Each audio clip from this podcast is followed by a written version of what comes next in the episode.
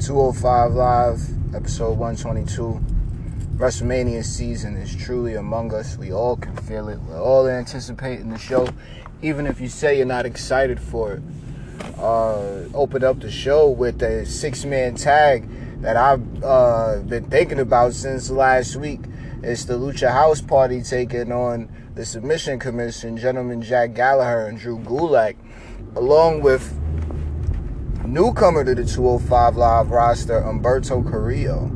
I've enjoyed watching Umberto and his in-ring capability for uh, some weeks now. It's been it's been refreshing to see, you know, a semi-new face, but you know, newer offense and you know the ability to go in there and tell a cool story. You know, his uh, his attack pattern is more so, you know, from the agility standpoint. Like I really enjoy just seeing him in there like a he's like a firecracker.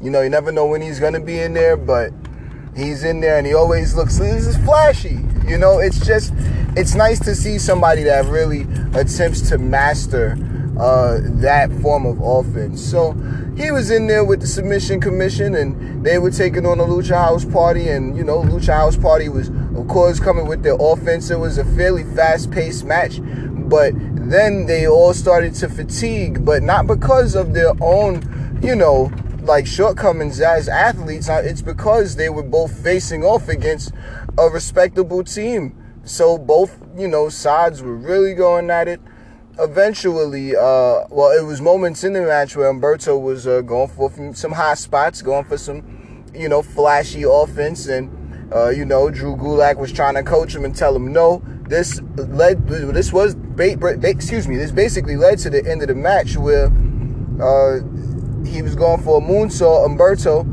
Drew Gulak called him down from the top rope, told him no, don't do that. I told you about that.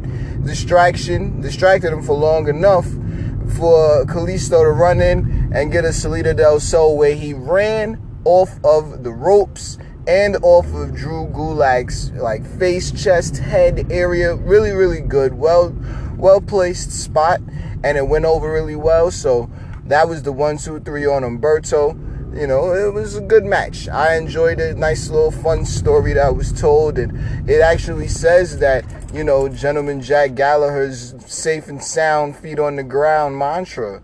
You know, that ideology is, uh, you know, being taken into account when it comes to, you know, how to make 205 Live that much more entertaining. So I enjoyed that. That was fun. I got a, you know, backstage segment with uh, Mike Kanellis and Maria Kanellis, The Power of Love. And uh, it was it was all right. You know, they were essentially celebrating their win from last week, ready to finally, uh, well, ready to continue uh, putting themselves on the map, making themselves look good in uh, the general manager's eyes, but not only him and the higher ups, but oh, even us in the WWE universe. I, I, you know, I, I respect him. I like the character that he's building, and I, I enjoy uh, him and Maria Kanellis. You know it's no nobody more than the other. It's just they both really fit well together. So as they continue to grow, uh, gen- well, you know, as a heel couple, you know, talking down on the general manager and such like that, it leads into uh, Drake Maverick telling him that he shouldn't need his wife to be able to pick up victory or aid him in picking up victories. And next week you're gonna have a rematch for uh, against Akira Tozawa I guess for uh, respectable rights. We might be able to get a nice little rivalry out of these two. You never know. But if uh, is able to pick up a victory, I think that'd be one and one. I could be wrong, but we might have something nice on our hands with those two. So uh, I'm glad to see that uh, getting some. Uh, excuse me. I'm glad to see both of these superstars getting some traction and having something to do, or as far as the main roster is concerned. So uh, that was cool. Moving on to the next one, we had the main event with Cedric Alexander taking on, um, excuse me, who did he take on? Give me a moment. I have to think about that one. That was uh, this was a little while ago because the story was mainly Oney Lorcan. But so, but as I, uh, you know, uh, remember how that was uh, happening, I know that Maria Kanellis next week is gonna be uh, she's gonna have you know she's gonna be watching this back, but she can't really you know try to interfere too much in the match because uh, the Brian Kendrick is gonna be you know on standby and good to go. So I don't you know men can't really put hands on women, but he could distract her distraction, so we could get a little bit more of a fair matchup and everyone gets on TV, right? So I think we're really gonna get a good, uh, really, really good storyline out of these two. Well, four. So let's see how it all plays out. Cedric Alexander took on Daivari. I forgot because we haven't really seen Daivari in ring in some weeks. We've seen backstage video packages. We've seen, you know, other things regarding Ariya Daivari. But now, you know, he's definitely back in the ring. He's angry. He doesn't want to you know, doesn't want to seem like he's not working for anybody but himself. So it was a good look to, you know, see him get in there with Ced. They both had a cool match. Daivari hits hard, Ced hits hard. The match looked like Ced was hitting a little harder after a while.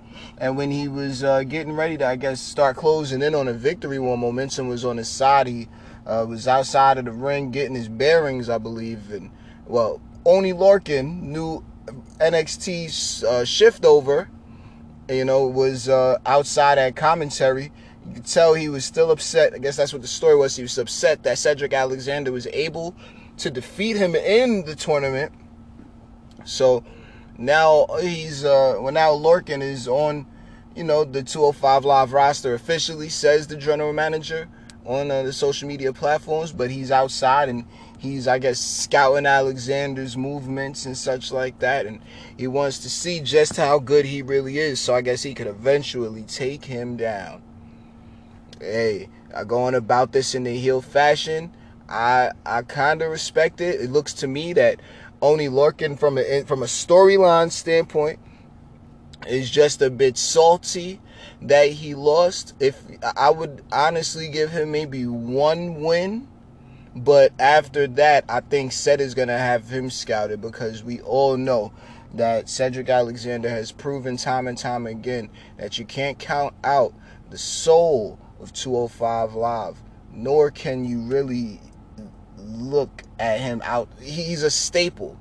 He's a staple. So we'll see how uh, Oney Lorcan. Well, we'll see as weeks progress. But either way, the end of the match came about by way of Cedric getting his bearings and uh, swiping Oney Lorcan's jacket off of the announce table. These things were, uh, you know, you could tell it was unintentional. I'd say it like that. Uh, Ced definitely swiped the, you know, jacket off of the table, and Oney Lorcan threw a huge fit this distracted Ced long enough for Daivari to get the victory. And, you know, then we had a, it was a beat down for the end of the show.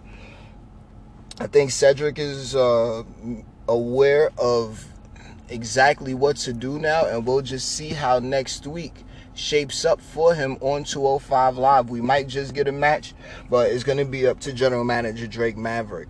All in all, cool episode. We got our Tony Nese Buddy Murphy match set up for Mania for the Cruiserweight Championship. Streaming live on the WWE Network. I can't wait for it. That was 205 Live. It's, it's the most exciting hour of television, but it almost sucks that it's only an hour long. But it does really give importance to the matches. So I enjoyed this episode. I will catch you guys next week for Raw. So see you then. Be good. I'll holler at y'all later.